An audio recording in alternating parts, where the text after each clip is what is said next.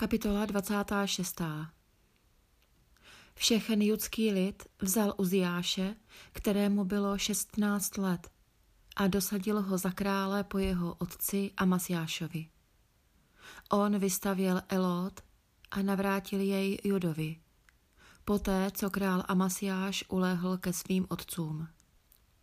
Uziášovi bylo 16 let, když začal královat a královal v Jeruzalémě 52 let.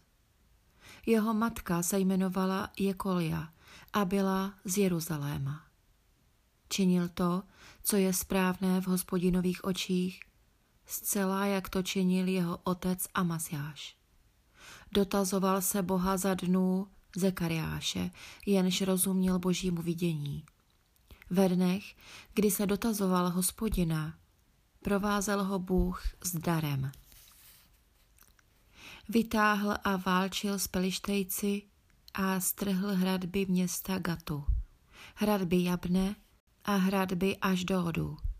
Vystavěl města kolem až na území pelištejců.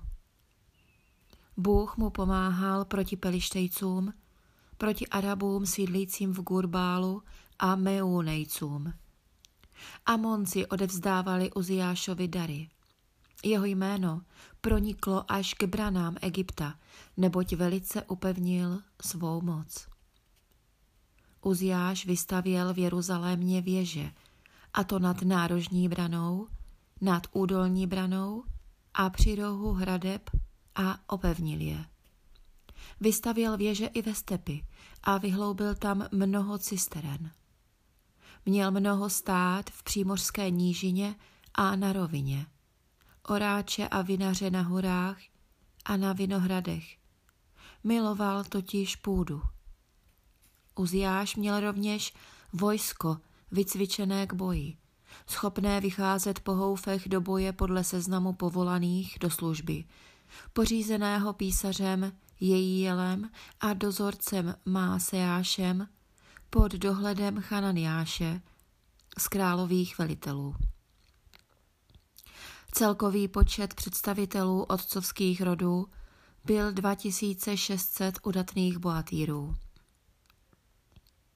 Pod jejich pohledem byly vojenské oddíly čítající 307 500 mužů, velké vojenské síly, vycvičených k boji, aby pomáhali králi proti nepříteli.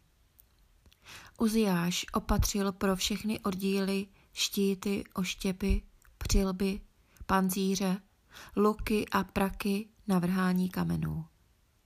V Jeruzalémě zhotovil důmyslně vymyšlené válečné stroje.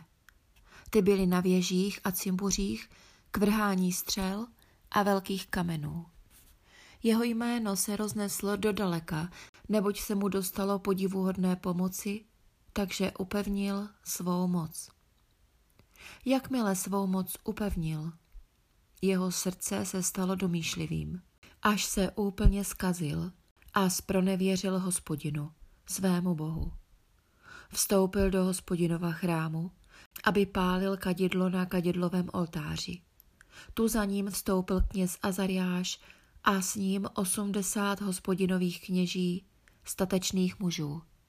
Ti se postavili proti králi Uziášovi a řekli mu, Tobě, Uziáši, nepřísluší pálit kadidlo hospodinu, neboť to je záležitost kněží, synů Áronových, posvěcených k tomu, aby pálili kadidlo. Odejdi ze svatyně, poněvadž ses spronevěřil.